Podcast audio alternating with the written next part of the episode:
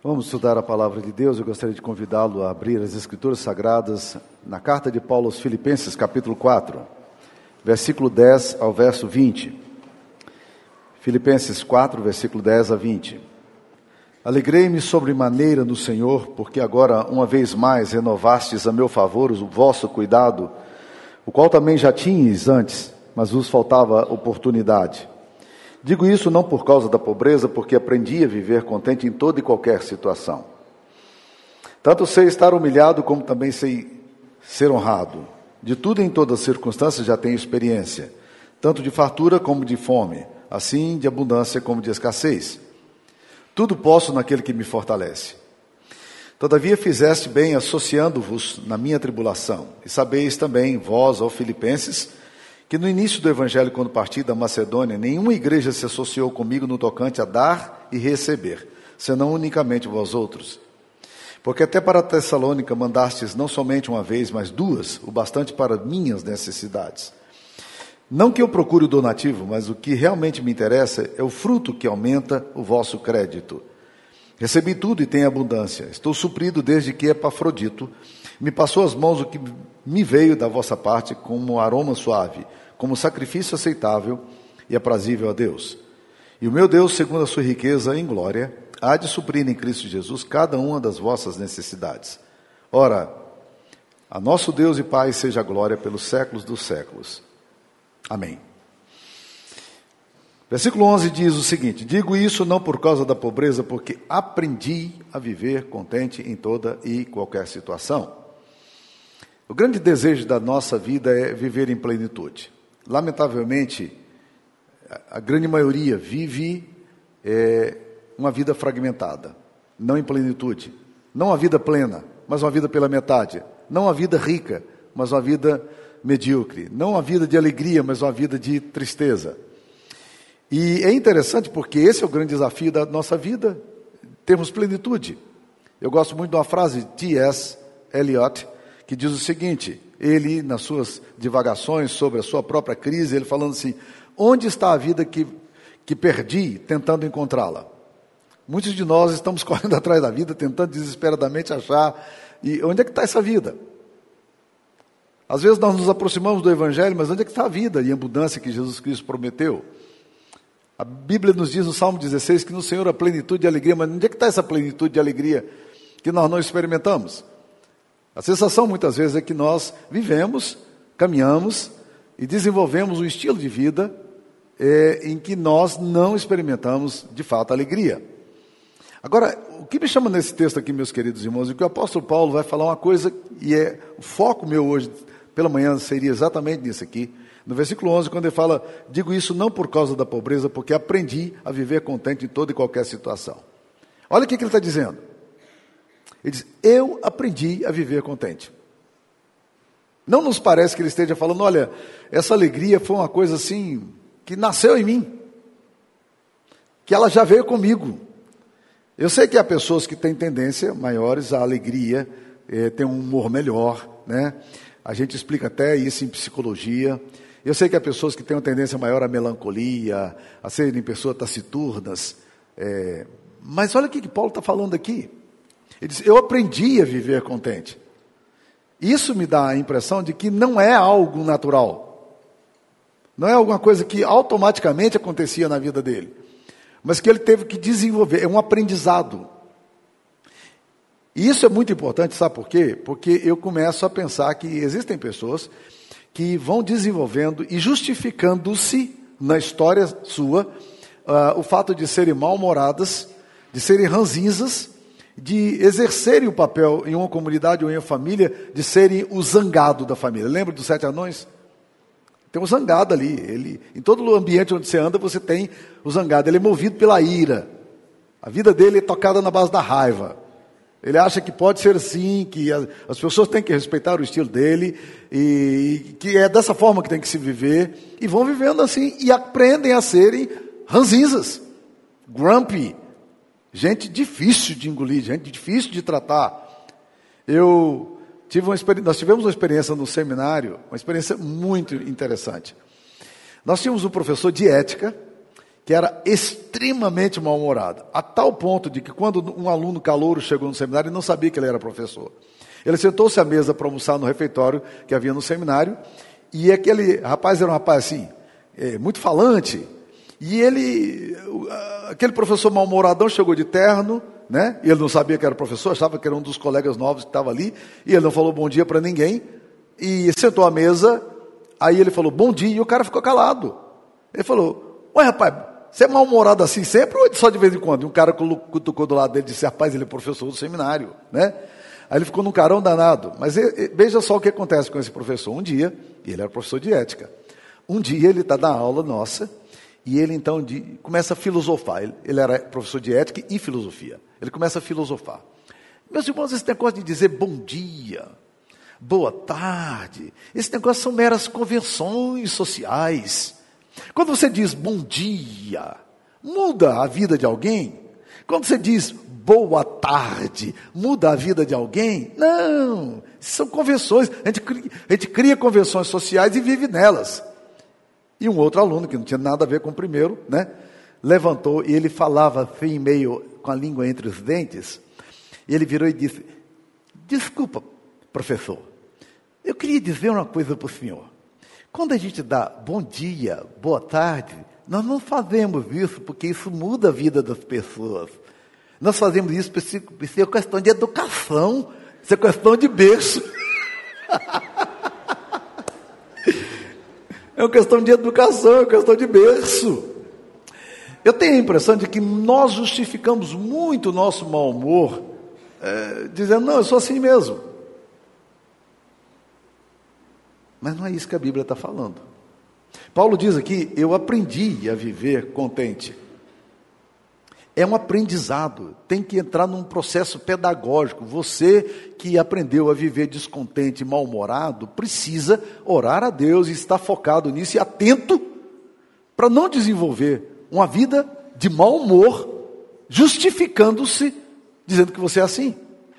Nem tudo que está no seu processo de melancolia tem a ver, de fato, com a melancolia, mas você aprendeu a ser assim.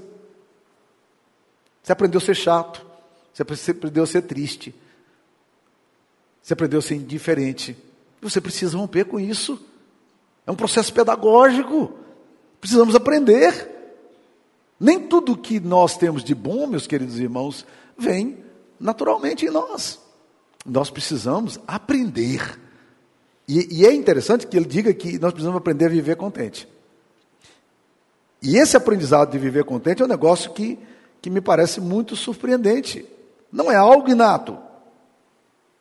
O que Paulo diz aqui é o seguinte: a alegria que ele tem no coração não veio como uma característica natural da sua personalidade, do seu temperamento, do seu humor, mas foi resultado de um aprendizado com Deus, aprendizado na vida, e nós precisamos aprender isso aí. Descontentamento é muito comum em nossos dias. Nós nunca tivemos tanto como nós temos casas melhores, roupas melhores, viagens melhores. Eu até ouvi algum tempo atrás uma história interessante dizendo que mulheres odeiam barata e amam e amam tudo que é precioso, tudo que é, que é tudo que é belo, né? Elas odeiam roupas baratas, elas odeiam comidas baratas, elas elas é, odeiam viagens baratas e elas amam carinho. Tudo que é carinho elas gostam, né? Se a coisa é cara, né? um carro carinho, um hotel carinho, né? Então, meus queridos irmãos, eu acho que passa por essa coisa aí do, do aprendizado da gente, né? Paulo está dizendo aqui, eu aprendi. Olha que coisa interessante. Nós temos cada vez mais e estamos cada vez mais descontentes. Apesar de termos muito mais do que nossos pais e avós em termos de qualidade, nós estamos vivendo cada vez mais descontentes. Olha que estatísticas interessantes e alarmantes. A depressão aumentou 63% nos adolescentes. Presta atenção, adolescentes aqui. É interessante que está surgindo uma geração de adolescentes mal-humorados. E é interessante porque eles descobrem, olha como é o aprendizado, que eles determinam o humor da família. Por quê? Porque a mãe não sabe o que fazer com um adolescente ou uma adolescente mal-humorada, e o pai também não sabe o que fazer. E aí o que acontece? Vira, todo mundo codependente de um adolescente chato, né? mal-humorado, que insiste em fazer da vida de todo mundo um inferno. E acha que é possível justificar-se dessa forma. Tome cuidado. Você vai perder muito. Mude a sua atitude.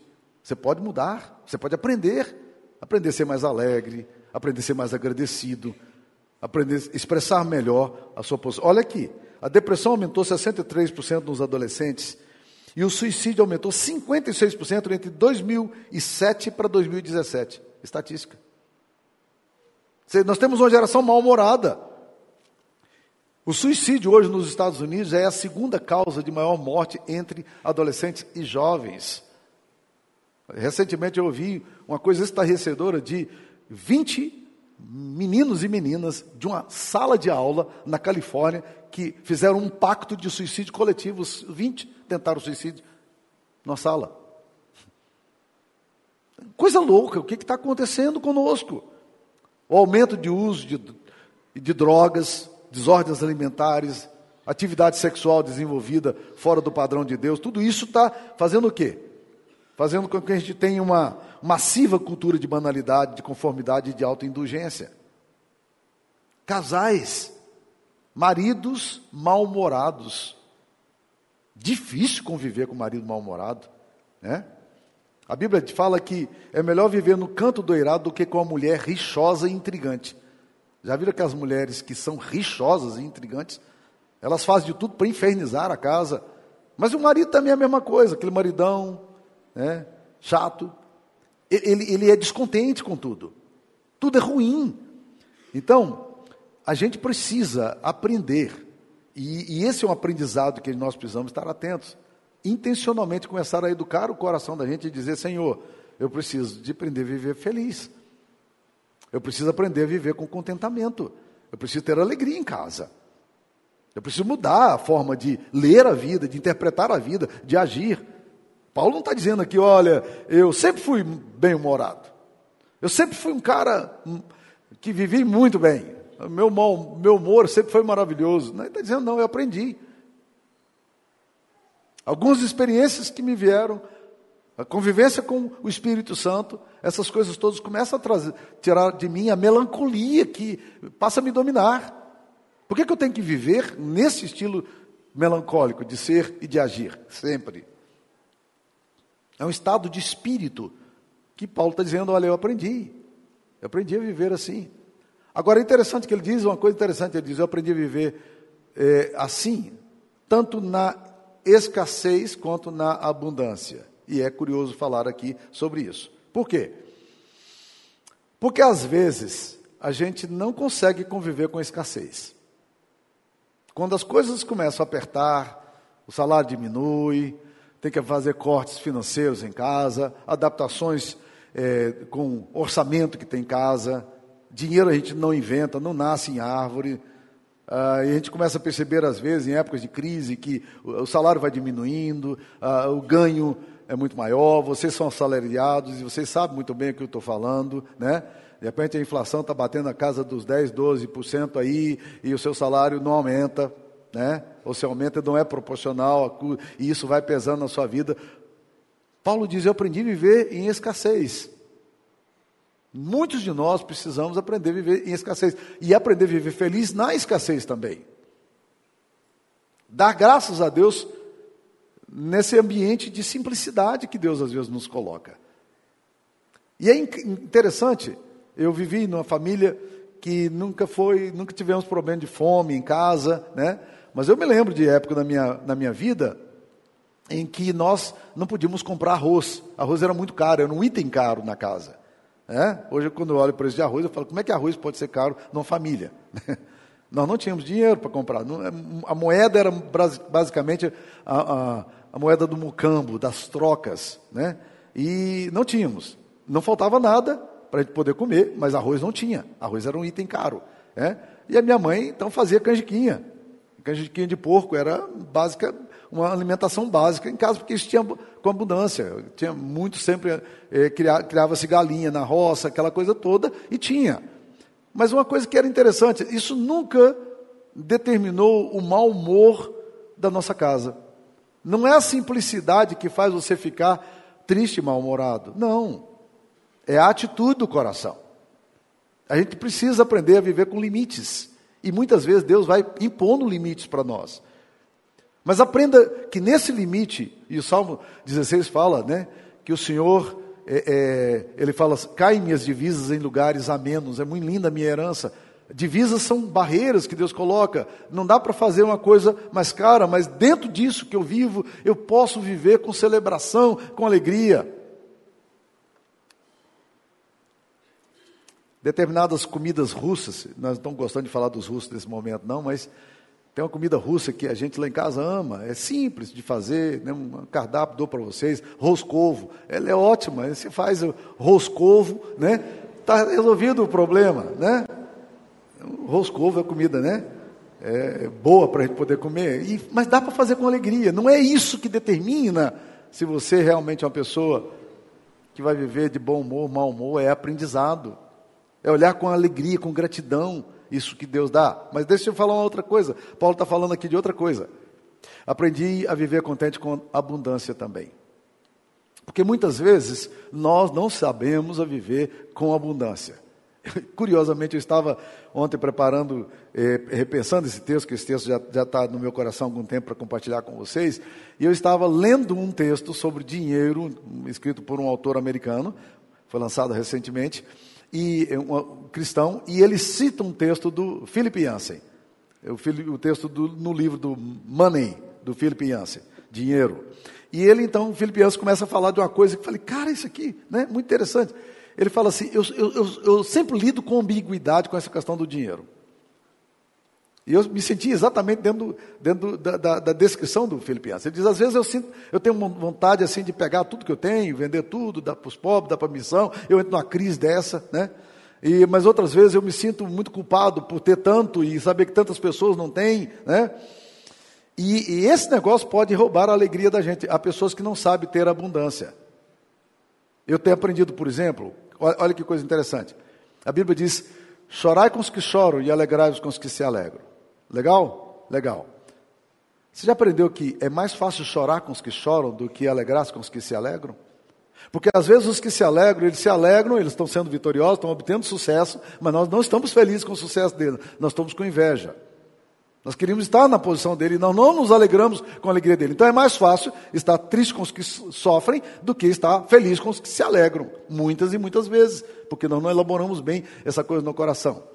Mas deixa eu contar uma, uma experiência para vocês que eu vivi. Eu estava morando nos Estados Unidos e havia um rapaz, um senhor, que, que muito querido, ele é muito querido no meu coração, um presbítero, que assumiu uma posição muito alta, um cargo muito alto, é um CEO, ele era CEO em São Paulo.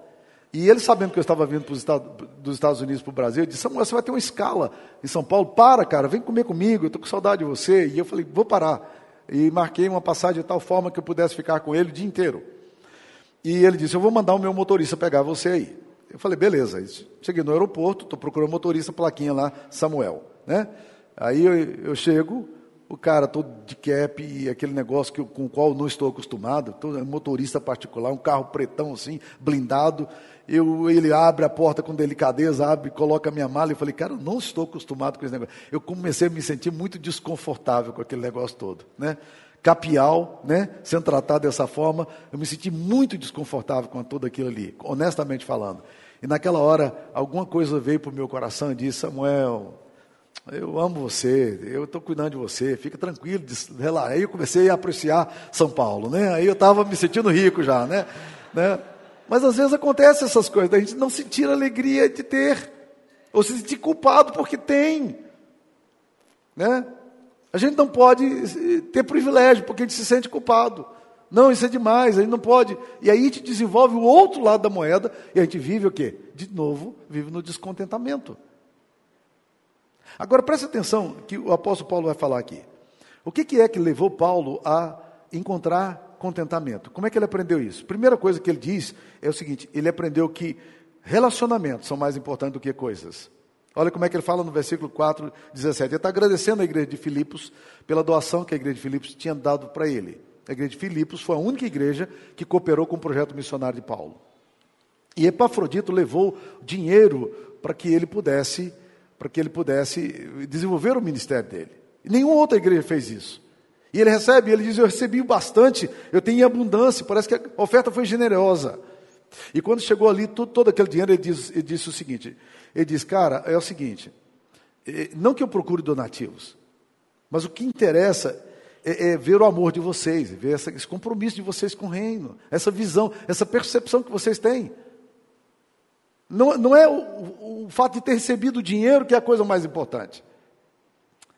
Muitos de vocês sabem que eu fui agraciado recentemente com um presente de 20 anos de pastorado nessa igreja. O conselho dessa igreja, a liderança dessa igreja, decidiu me dar um carro zero quilômetro. Aí eu estou lá no café da manhã, pastor, tem um presentinho para o senhor. Ok, vamos lá fora, tem aquele negócio empacotado, e hoje Sara recebendo aquele presente, chorando de alegria, emocionados. Mas o que me impactou muito mais do que o grande presente que eu recebi, do qual sou muito grato, foi ver o gesto e o coração de cada um. Por quê? Porque coisas não são mais importantes do que pessoas. E Paulo está dizendo exatamente isso aqui. Ele aprendeu a ser feliz porque ele descobriu que coisas são coisas. Mas gente é o que importa, o coração é o que importa, a alma é o que importa. E é aqui que nós temos que ter o nosso foco, né? Nós precisamos ter um coração olhado, olhando dessa forma. A segunda coisa que eu queria dizer é que Paulo, Paulo diz aqui que ele, na verdade, aprendeu essas coisas todas em Deus. Ele diz aqui, no versículo 12, ele fala: tanto sei estar humilhado, como também sei honrado. E de tudo, em todas as circunstâncias, já tenho experiência, tanto de fatura como de, de fome. Assim, de abundância como de escassez. Tudo posso naquele que me fortalece. Você não pode ler o versículo 12 dissociado do versículo 13. As duas coisas estão ligadas. Ele diz: Tanto sei estar humilhado como estar honrado. Tudo posso naquele que me fortalece. Paulo aprendeu a não condicionar a sua alegria aos elementos externos, como circunstâncias como situações, mas ele condicionou, ele olhou para a sua alegria é, em Deus. Tu, presta atenção no versículo 13 que ele vai falar. Tudo posso naquele que me fortalece. Há, há, há várias coisas aqui que, é, que são importantes para nós. Primeiro, ele está dizendo que tudo é possível em Deus. O texto não diz que nós podemos tudo em nós mesmos. Então nós precisamos discernir a fonte da nossa capacitação para o bom humor, para a alegria, para o contentamento. O texto não está falando de confissão positiva, nem de alta ajuda, mas está falando que nós podemos tudo em Deus. A força e a alegria de Paulo estão em Deus. Por isso ele não diz, alegrai-vos sempre. Quando ele, ele cita isso no versículo anterior, né? no, versículo, no versículo 6, é, alegrai-vos sempre no Senhor. Outra vez digo alegrai. Ele não diz alegrai-vos sempre, ele diz alegrai-vos sempre no Senhor. Essa é a fonte. Então nós precisamos discernir que o potencial que nós temos, porque muitas pessoas falam, tudo posso naquele que me fortalece. Eu posso, eu posso tudo, eu posso tudo. Não, não, não. Eu posso tudo em Deus, é Deus que faz. A minha força não é a minha força, é a força capacitadora de Deus em mim, né? Aí ele vai falar uma outra coisa no versículo 19 que é muito interessante. Ele diz: O meu Deus segundo a sua riqueza em glória, há de suprir em Cristo Jesus cada uma das vossas necessidades. Preste atenção nesse texto aqui. Ele vai dizer: Deus há de suprir cada uma. Primeira coisa que eu queria aprender desse texto. Primeiro, Deus é meticuloso. É cada uma das nossas necessidades. Se você tem Bíblia e gosta de riscar na sua Bíblia, sublinha aí. Cada uma todas as suas necessidades. Os recursos virão na hora certa, suprindo cada necessidade, nenhuma delas será esquecida. Por isso que um dos nomes de Deus na Bíblia é Jeová Jireh. É o Deus da provisão. É o Deus que provê. E o que é interessante, porque o, o povo judeu aprendeu isso como? No maná, que caiu 40 anos no deserto, diariamente, cada uma das necessidades. Então é muito importante a gente aprender isso. Eu estava agora numa conferência, Carlito Paz foi um dos preletores e pastor da Igreja Batista, é, lá da, da igreja, igreja, da cidade, em São José dos Campos, e ele contou que um empresário rico da igreja dele o procurou e disse, pastor, eu não tenho nenhuma dificuldade de dar os 10% que eu, que eu ganho para Deus, sabe? É a coisa mais fácil que eu tenho para mim, sabe por quê? Porque eu não tenho que administrar isso. Eu coloco na mão da liderança da igreja e digo, use isso aí para a glória de Deus. Então é facílimo para mim. Ele diz: a minha grande dificuldade que eu tenho encontrado é administrar os outros 90.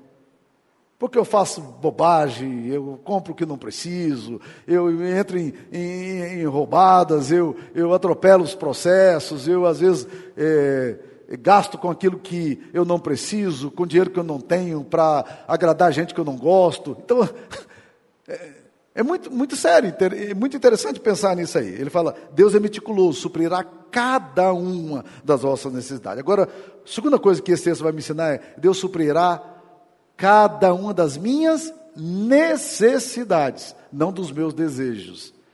Nós confundimos necessidades com desejos. Existe muita coisa que você deseja. Você precisa delas? Ô oh, pastor, o meu sonho é fazer uma viagem para Israel. Ok, é um desejo. Então, não tem problema nenhum. Mas é necessidade sua fazer a viagem para Israel? Oh, eu queria tanto ir para Paris. Ok. Ah, eu queria ir para a pra praia, mas é desejo, está tudo ok. Mas não é necessidade sua. Se Deus quiser dar, Ele dá, mas a Bíblia até fala que, que agrada-te do Senhor, Ele satisfará os desejos do vosso coração. Deus é bom, Ele pode dar, mas temos que entender que Deus não tem compromisso com os meus desejos, Deus tem compromisso com as minhas necessidades. O que você precisa, Deus tem compromisso com isso. Cada uma das suas necessidades, Ele vai suprir, não os seus desejos. E Ele diz mais: que a fonte do suprimento é Jesus. Deus, o meu Deus, segundo a sua riqueza em glória, há de suprir em Cristo Jesus cada uma das vossas necessidades. Em Cristo Jesus. Em Cristo Jesus.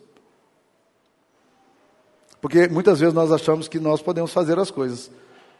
Agora presta atenção no que eu vou falar para tentar concluir aqui, gente. Tudo isso aqui é muito prático, muito objetivo, muito importante para você. E são princípios de Deus que podem transformar a sua história. Esse mau humor, esse descontentamento, essa amargura constante, esse estilo de, de vida desangado que você tem, essa raiva constante da sua alma, tudo isso Deus pode mudar, você pode aprender a viver contente. Essa é uma promessa de Deus, isso é uma verdade bíblica. Mas preste atenção, quando a gente fala de Deus vai suprir nossas necessidades, o risco que nós temos é de cairmos na dimensão, muitas vezes, que nós temos aí, de uma teologia complicada, que é chamada teologia da prosperidade. Que diz, não, Deus vai, Deus vai dar e você não precisa se preocupar, e Deus vai dar, e, e Deus está se você for fiel no dízimo, Deus vai dar e não vai faltar nada. Eu sei que Deus vai cuidar de cada uma das nossas necessidades, eu não tenho dúvida nenhuma disso aqui. Mas o grande alvo de Deus, meu querido irmão, não é resolver seu problema financeiro. Quer ver um exemplo? Em João 6, Jesus multiplica os pães. E aqueles que estavam mais próximos de Jesus ficaram tão impressionados com, aquele, com aquilo que aconteceu, tão magnetizados com aquela experiência, que a Bíblia diz que eles então planejaram declará-lo rei. Ou seja, eles começaram a montar um, um movimento ali, começou um movimento ali, e, e, as pessoas gritando, ele é rei, ele é rei, e Jesus hum, percebe a coisa, e a Bíblia diz que ele se retira e vai para o monte. Sabe por quê? Porque Jesus não quer se tornar rei de soluções econômicas na sua vida. Ele não quer ser milagreiro na sua vida. Ele não veio aqui para isso. Ele veio aqui para quê? Ele veio aqui para ser salvador da sua alma. Ele morreu na cruz por você, para resgatar você das trevas, para tirar você das garras do diabo, para te dar uma vida em plenitude na presença do Espírito de Deus. Jesus morreu para perdoar os meus pecados e os seus pecados. O propósito de Jesus, portanto, transcende essa questão circunstancial e financeira. O propósito de Jesus é muito mais amplo e abrangente, é muito maior, como diz o C.S. Lewis. C.S. Lewis fala o seguinte: o problema nosso não é desejar. O problema nosso é que os nossos desejos são muito pequenos. Nós não desejamos coisas maiores que Deus tem para dar para nós. E nós muitas vezes estamos vivendo uma tristeza porque não temos alguma coisa que nós julgávamos que deveríamos ter e que isso precisava ter. E Deus está te falando, querido, eu estou te privando disso para te dar algo muito maior. uma compreensão de mim para você, de quem eu sou para você, de que eu sou seu pastor, que nada vai te faltar. Eu, eu quero que você dependa de mim, confie em mim, ande comigo. Jesus não se propõe a ser um solucionador de problemas circunstanciais que você enfrenta, não. É muito maior a proposta dele, é muito mais, mais grandiosa a promessa dele. Ele está falando de vida eterna, está falando de regeneração, de viva esperança, de uma herança nos céus. Que promessas muito maiores do que essas promessas circunstanciais. Agora, será que a gente pode se alegrar nas promessas da eternidade? No amor do Pai? na alegria do Espírito Santo? Ou a gente de depende de coisas e pessoas e circunstâncias e bens para podermos viver felizes? Talvez a nossa, o nosso problema da felicidade e da alegria esteja relacionado exatamente ao fato de que nós estamos desejando coisas muito pequenas.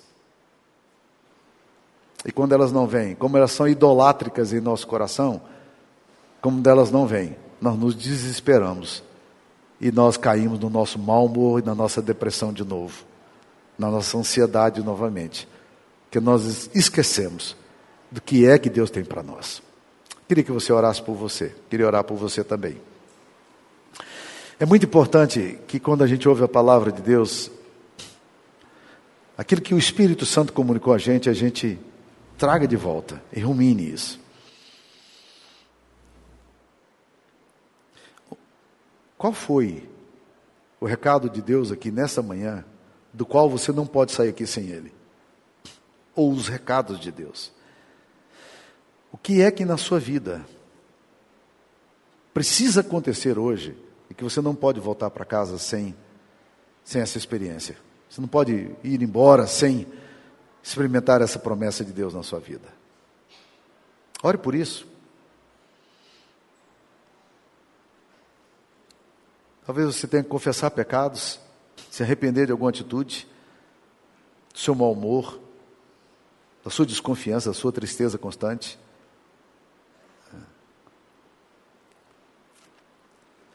Deus querido, visita a tua igreja, o teu povo. Obrigado, Deus, pela palavra do Senhor que é viva e eficaz. Que ela nos transforme aqui nessa manhã. É a nossa oração em nome de Jesus. Amém, Senhor.